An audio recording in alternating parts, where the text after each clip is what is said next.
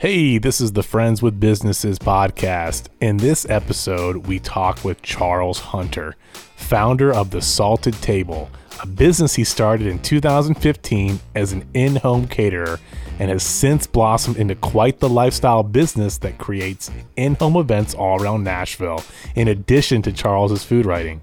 We talk with Charles about his love for food, his favorite places to eat, and what he sees for the future of his business. We are back today with the Friends with Businesses podcast. I'm Elizabeth Yarbrough. And I'm Blake Ermis. And we're here today with Charles Hunter of The Salted Table. Thanks so much for being with us today, Charles. Thanks for inviting me. Of course, we can't wait to hear all about you. You and I go back a little ways, don't we? We, we do we met at Biscuit Love when we were both opening the first Biscuit Love brick and mortar. Is that right? Yes, and the chaos of it all. The chaos of opening a brand new restaurant. Yeah, ne- neither one of us is still in that role right now, but we've gone on to do some new exciting things. So tell us just a little bit about your life pre Biscuit Love when I met you. So before 2015, um, like where are you from? What was what was your life like earlier on? So I born and raised in East Tennessee, uh, little city of Oak Ridge. I don't know if anybody's heard of it. Save your glow in the dark jokes for afterwards. That's right, because um, there's what is it that's there? A nuclear power plant? Yes. Is that why? Okay, got it. I get the joke yes. now. All the chemicals. Um, yeah, so I grew up in Oak Ridge. Um, and cooking has just kind of always been a passion for me. Um, we were partially raised by my great grandmother and my grandmother because my parents worked full time. And so we were always eating. There was always food around. Um, my great grandmother and grandmother lived in a duplex. So there was always something cooking on both sides of the house. And it's kind of that old cliche story of standing on the chair, licking the spoon, helping grandma make and bake all the things. Um, it was just, and we really, it was kind of interesting because we lived in suburbia, but it felt very almost rural and country because my sister and I sometimes we get off the bus and literally my great grandmother would be out on the screen porch snapping beans or boiling a turtle or like breaking down deer carcass, plucking chicken feathers. It's just all kinds of random things. And so we just spent a lot of time eating and cooking and always having family gatherings and traditional Sunday supper. Um, and that just kind of stuck with me. Um, and then kind of the abridged version is I met my wife while I was in culinary school. I went to the Real Maples Institute of Culinary Arts in Sevierville. Um, and she was going to UT at the time, and we met through some mutual restaurant friends. Um, she got sick with aplastic anemia, and they sent her to Vanderbilt um, for treatment. And we lived over here for a short stint um, over on El- in Elmington Park, and kind of fell in love with the city while we were here doing her treatment, and decided to move back. Um, when once we had went back to Knoxville, we are like, we really like Nashville, so why don't we just go back? And your doctors are there, and we have to be there like every other week or several times a month. Um, and it was a re- it was it was a great choice for us because both of our careers were really welcomed and kind of took off. And I was working, and I transferred over here with the Copper Cellar uh, Corporation, uh, which is a lot of people are more familiar with, like Smoky Mountain Brewery and Calhoun's and Chesapeake's. That was the company I moved over here with. Left them and went to 360 Bistro um, and did a short stint there, and then went to Mangia Nashville, which is the Italian pop up restaurant that took place in a meet and three in Franklin. And a few years ago, they graduated into their own brick and mortar over in Melrose.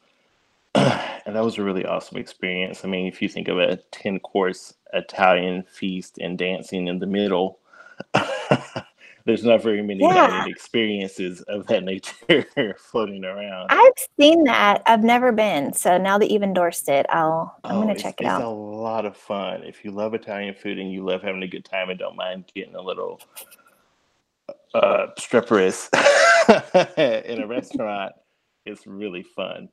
Wait, so Um, where is this? Where is this located? It's in Melrose, Okay, and um, what's it called? It's on Mangia, Craighead. Nashville. Yeah, I believe so. Mangia, Nashville. Yep. Yeah, there's a yeah, so Craighead, where now you it kind of dumps you out right in front of the big new development with Holler and Dash, and there's like a poke place, and it's Yeah. right there across the street. Gotcha. Yeah. Back to you, Charles. No, yeah, it's a cool, it's a cool restaurant concept. Uh, and then I went from there. Gosh, so the crazy thing about me is I love food. So I always have more than one job. I'm always working at like a couple or a few restaurants because I always loved to, I always loved to have like one foot in the corporate world where it was like, you know, kind of like financially sound and safe and you were promised X amount of hours and benefits. And then I always like to have one foot in the mom and pop restaurant world because there's a lot more creativity um, moving around in that space, and I like to be creative with food. So I've worked at quite a few restaurants in Nashville, but after leaving Mangia, I went to Riff's Fine Street Food, which is a food truck now turned brick and mortar, and they're no longer Riff's Fine Street Food; they're now Funk Soul Brother, and they're the guys who do the awesome like sushi burritos and poke bowls and ramen and all the things of that nature. Really delicious stuff. Uh, and then from there, Biscuit Love with you, Elizabeth. and from Biscuit Love, diving into this world of being on my own. And here we are. So Here we are. So Yeah. you started right after your time at Biscuit Love. You went straight into starting up your own catering yeah, business. it was a slow snowball of just a lot of like insecurity and trying to figure out like what is this I'm actually trying to do? What should it look like? How can I get people interested in it in it? Do I need to brand it? And it started off with just having like a simple food blog and already developing a following from just sharing what I was cooking at home with people. So I had already had a little bit of a following that way. And it was like, how do I convert this and turn it into a business model where I can actually tell my story through food, get people interested, and also how do you even persuade strangers to invite you to come cook in their homes? Yeah. Okay, so let me back up for one second and then have so many questions right now. So, when you were looking for your next venture, how did you decide to go out on your own instead of finding a job in another restaurant like you had been doing? I I hit I hit that breaking point where I was like, gosh, I don't want to clock in for anybody else. I need to be I was like, I need to be done with it.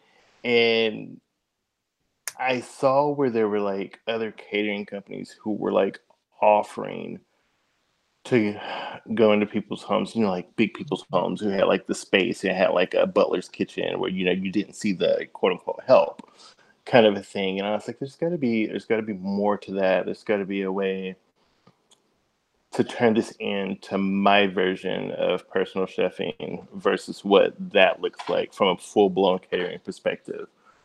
Um, and it just kind of snowballed. It was like someone sent me an email. It's like, hey, can you? We thought it'd be fun to have someone cook for my wife's birthday, or come over and do the food for a baby shower. And so it was like one thing, and then two things, and then four things, and then five things, and it was like, well, gosh, now I actually have to like be more serious about this, and I have to set up pricing, and I have to figure out how how I value myself and my time and what does that look like and what is my storytelling through food and what does my menu look like.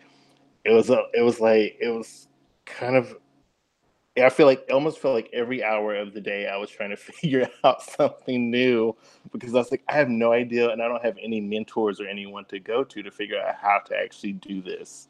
So I have to like yeah. stumble and fall and get back up and figure it out. And hopefully my clients are willing to figure it out with me.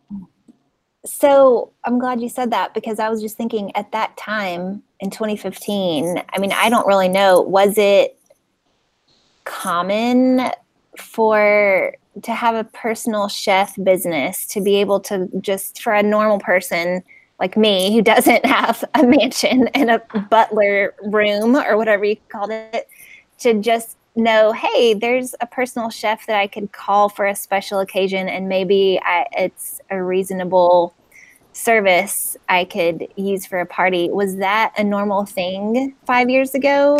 I didn't know common? anyone who I didn't know anyone who did it. I only knew catering companies who offered, you know, the cook it ahead, come to the house, it sits in a hot box, and then we break it out when guests arrive.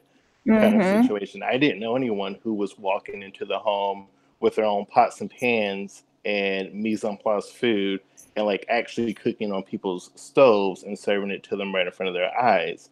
So I had to figure out what that looked like. And I kind of felt like my clients also had to figure out what that looked like because there were some people who were like, you know, I was walking into these huge homes and the kitchens were pretty much display more or less for like, you know, like an architectural digest photo shoot.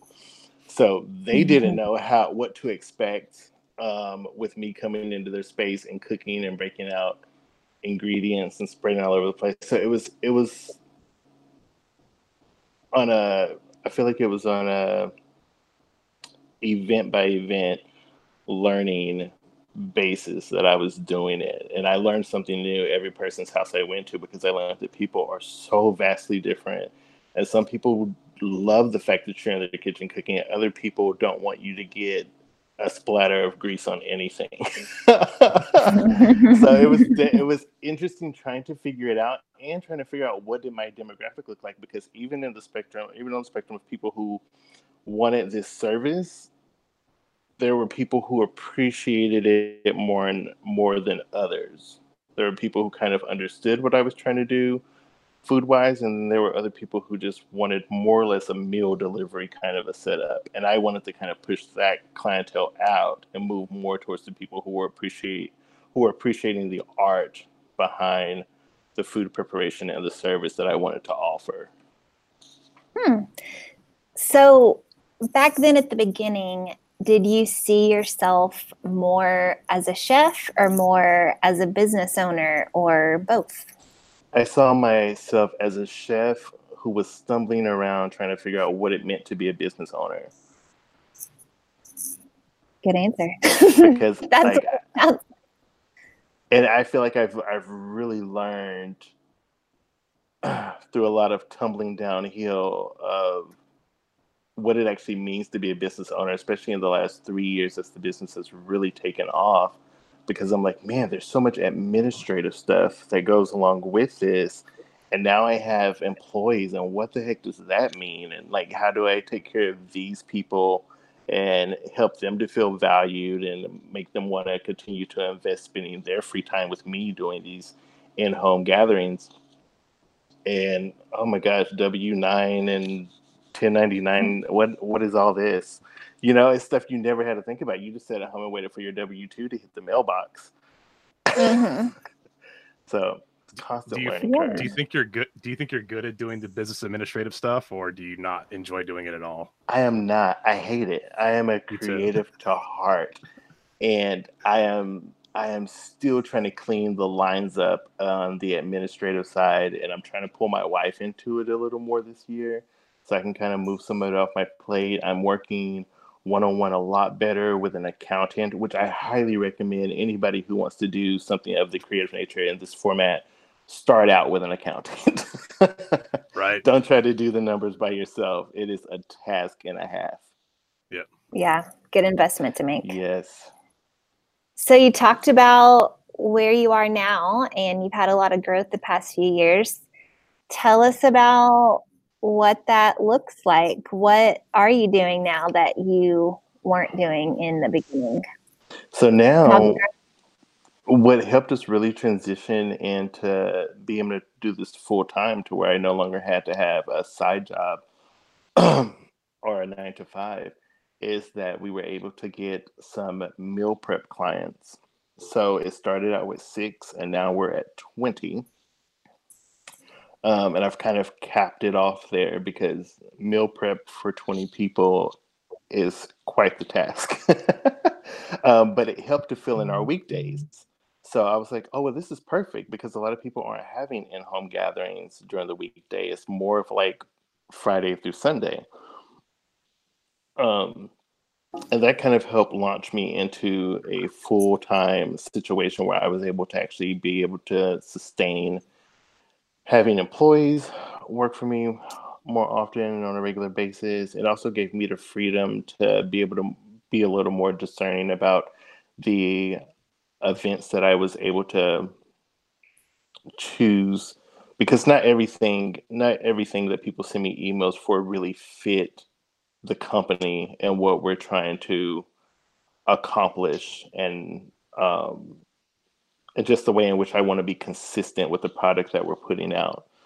Mm-hmm. so by that, do you mean someone might, if they want you to just deliver a meal, that's something that yeah. you'll decide now that you don't have to do? No, no. And I would have, I would have jumped at those things in the first year just because right. it was, it was, I was trying to get off the ground and trying to be financially sound and secure. And I didn't understand my value then either. Like I was working for cheap. uh, just because I was excited. I was so excited about people just wanting to use the service and mm-hmm. wanting me to do anything for them. I was just dropping off, you know, like a dozen of cupcakes that wasn't even worth spending the two and a half hours on, and just all kind of random things. I feel like a lot of creators probably totally understand that because it's like you're just grabbing at anything you can get to say that you are officially doing whatever it is you love to do or are passionate mm-hmm. about. So it sounded like it sounded like there was a need way before you even thought of the business idea because somebody came to you and said, "Hey, can you cook for me?" Yeah. And then yeah, and then so how did it start from there and then what was the next step with getting more customers or, or generating more leads? You know, the beautiful thing about it is that it actually spread more word of mouth than it ever was me needing to advertise for it. That right. was the great thing. It was like once I found almost a kind of like niche demographic um, they were telling their friends and their friends were telling their friends and then after you start do I started doing what I call the in-home gatherings. After I started doing it, well, I have 15, I have an audience of 15 people here now getting ready to eat my food who are also potential clients. And usually at the end of the meal, I'd have at least three to four of those people asking for a business card. And then wow. I'm hearing from them next week. And it was just that kind of a thing. And I was like, well, I need to start sharing this content um, via social media. And then once that started happening, and I would always ask clients, like, do you mind if I take pictures of the food if we have time? Do you mind if I take pictures of your tablescape? This kind of a thing. So you have to kind of paint the picture of what it is that you're doing for people. So people kind of want to be a part of that story or they want to enjoy that service as well. So I started sharing that content on Instagram and that kind of took off too. And then I tell people all the time, like, share your content on social media platforms because someone's watching. a potential client is out there watching. Like you never know who's following you on social media. So a lot of my clients still come through Instagram. I probably have three to four DMs a week asking about, hey, are you free this date or this date? And I just direct them to my email and go from there. But a lot of my clientele has been built through Instagram. Yeah, your your Instagram is beautiful. You have you're Thank you're you. Lu- kind of lucky in a way, but you're also really good at what you do. But your stuff does so well on Instagram because it's beautiful, and then all the customers want to share that stuff out. So you have like this kind of like exponential growth on Instagram with your account, and it's been very successful. And I'm still scrolling back; I can't find your first mm. post. it would take you a little while. so many posts. It's like a so it sounds like sandwich or something. yeah, that's funny. So Charles, it sounds like for you one of the business principles that was most powerful. Super simple, but it was just narrowing in on the right customer, just deciding who is it and going after the right people instead of going after everyone, which is a mistake yeah. that a lot of us make, especially in the beginning. How long do you remember it taking you roughly to decide that you were going to be more selective and to work with a certain type of person who really saw what you were doing? It took me about a year.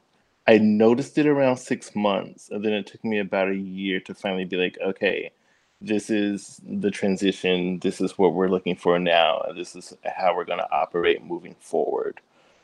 Um, and once I found that demographic, things became a lot easier because I wasn't trying, I wasn't doing a whole lot of negotiating anymore.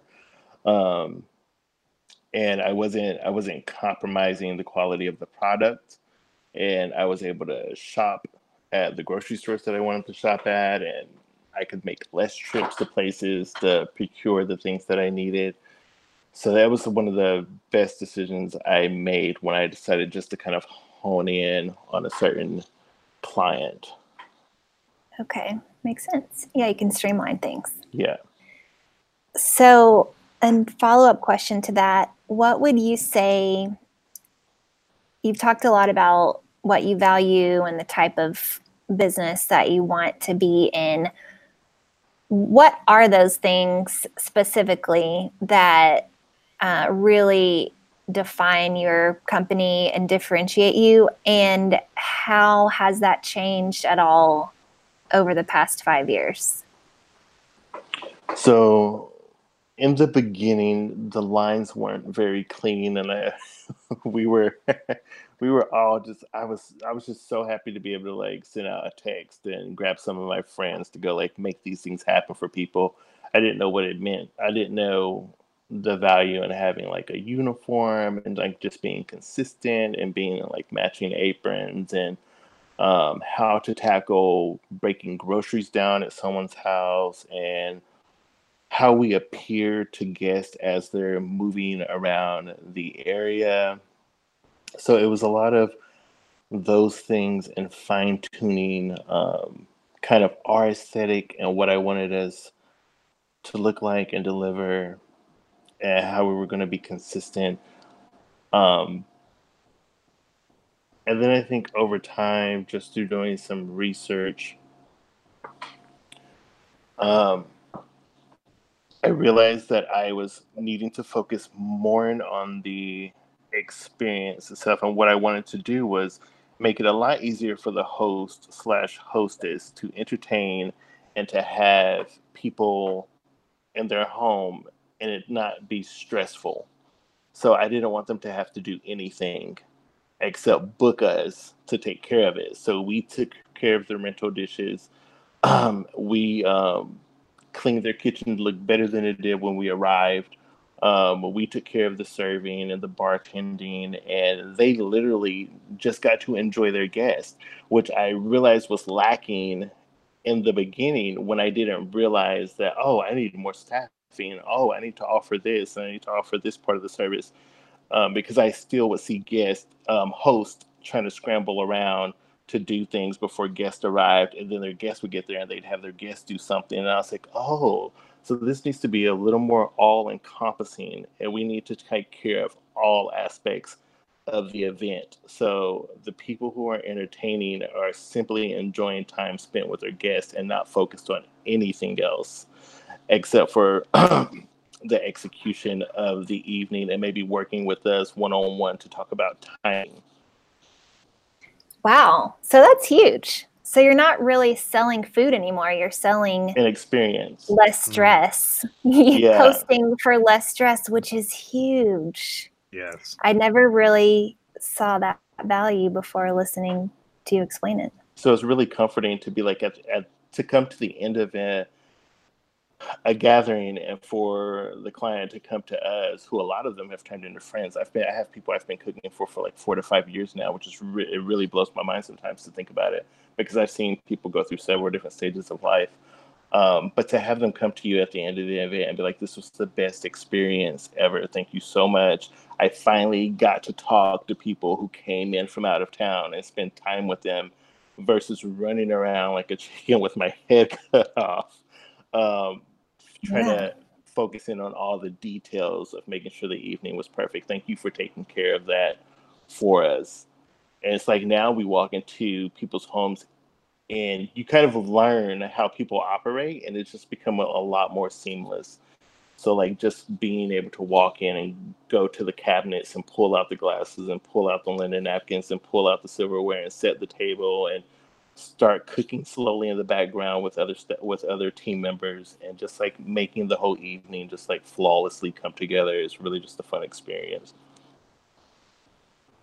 Sounds like so it. Is that the majority of your business is recurring customers, or are you accepting new customers? Or do you have a lot? Oh no, we have people? new we have new customers all the time, but we mm-hmm. over the last, especially over the last two and a half, maybe even three years, we have a very consistent client base who enjoys good. entertaining, and we good. see their homes quite often. yeah, it's good. It's great. What are the next steps for the Salted Table? So I am dabbling in the freelance writing world. Um, just trying to navigate those waters, doing a lot of research and figuring out what it looks like to pitch something to an editor. And um, I've already got a couple of publications that I write for, and it's been really fun experience. And I love, I still love the food blogging aspect of what I originally started doing. So I love food photography and I love writing about food and sharing my story and my perspective on food. So I'm dabbling in the food writing world. Um, and then I think eventually we'll do like some some merchandising or like um, a signature kind of a kitchen line where I want to work with Morgan, as you know, uh, Handmade Studio, and a couple of other ceramicists who make really beautiful products. Um, and try to get that into some people's homes because I have I just have a lot of ideas and ways to make the dining experience a lot easier. Cool. So adding some different streams yeah, in there. Yeah. That's really cool. Blake, any other questions from you? I just have I, I one more. Yeah, I have, I have, a couple questions actually. Um, mm-hmm. So you're obviously a really um, seasoned chef, and do you eat out in Nashville? And what is one of your favorite restaurants in Nashville? Oh my gosh! Over since Nashville's crazy growth, especially in the food world, um, we don't eat out nearly as much as I would actually like to, and I do a good amount of cooking at home. But we are creatures of habit, so we continue to go back to the same. Once you, it's like one of those things. Like once you find a really good place to eat, it's like I'm nervous to go eat anywhere else, right. even if it is right. like yeah. the buzz of the moment. So we are city house people. We are Marche Artisan Foods. um, I like Lockeland Table, um, Mas Tacos. Um, let's see. Where donuts. Is, is, City House in Germantown or where? It is in Germantown. Blake, okay. how long have you lived here, Blake? I'm a little, little uh, confused I, that you don't know about City House. okay, so I actually live next door to Germantown. I walk past City House nearly every night, so I'm familiar with it. I've never been though. I've never been to Monell's, never been to City House. So, uh, Elizabeth, but I live I in you to work yeah. on this. yep, you gotta try it. There's so many I've options. There are. I've been here for six years, and they keep, like you said, they keep popping up. And now I've, it's I've true. been to Whole, it's true. I've been to Whole Foods, the new one on Broadway, like seven times in the past four days. So I'm a creature of habit too, but there's just so many, so many options. You know, someone needs to, cut. someone needs to um, comprise a like iconic Nashville restaurant list. Yep, sure you're there. right. So people can... all those places you mentioned would be on it. Yeah, and it makes me nervous too that so many good ones have already like disappeared. Yeah, yeah. I love Marche too, and listening to you talk about Marche reminded me I'm from Nashville, and so Marche really introduced me to the whole farm to table and eating Mhm. seasonally because I didn't, I mean, we didn't, that was not a thing, at least to me in my world when I was younger. It was like, what? Like the menu changes three or four times a year? Why? Why? But I remember stumbling on Marche and just being like, this is awesome. Like, why would you not eat this way? Yeah, they do it really well. They do it yeah really well. and they have for so long it yeah it is still still one of my favorite places too so many others just can't compare and it's funny because coming from a different perspective, like the whole farm to table thing, when it became popular, like in my 20s, I was like, that's weird. We've been eating that way my whole life. Right. Yeah. So I was like, this is interesting that people think like stuff coming from the farm or like mm. fresh food is like is like a movement. but you also said you're eating turtles and some other things that are very uncommon so it sounds like you're just used to a, is- a wide variety This is true. If you didn't grow up in the country, I guess this, this is very true. I have eaten turtle one time and it was fun. I like trying new things. okay. So, Charles, last question. How do you define success? I define I define success. Uh, there's a there's a lot of different ways I could look at it, but I think the main thing is, is that I enjoy going to work. I it's and it's weird when it's, I find it weird when people say that like when you find something that you enjoy, it's no longer work. No, it's work, and it's a lot of work, and it never stops being less work. But I enjoy learning new things and I enjoy the fact that I've been able to create something that I'm really passionate about and I see myself doing lifelong and I have no and I have no regrets about and I'm not I'm not in a negative headspace wondering when will it be over. Um so I think that's my definition of success when it comes to um, the Salted Table Company. And just knowing that there are people who thoroughly enjoy what it is that we offer and they continue to come back and they continue to tell other people about it. And where can we find you online? you can find you can find us on instagram twitter and facebook. All the handles are the same at the salted table sharing food stories and whimsical things of all sorts And your website, thesaltedtable.com? thesaltedtable.com Okay. Well, thanks for being with us today, Charles. Really appreciate hearing so much more about your business. thanks elizabeth and blake for having me on i really enjoyed it Thank you.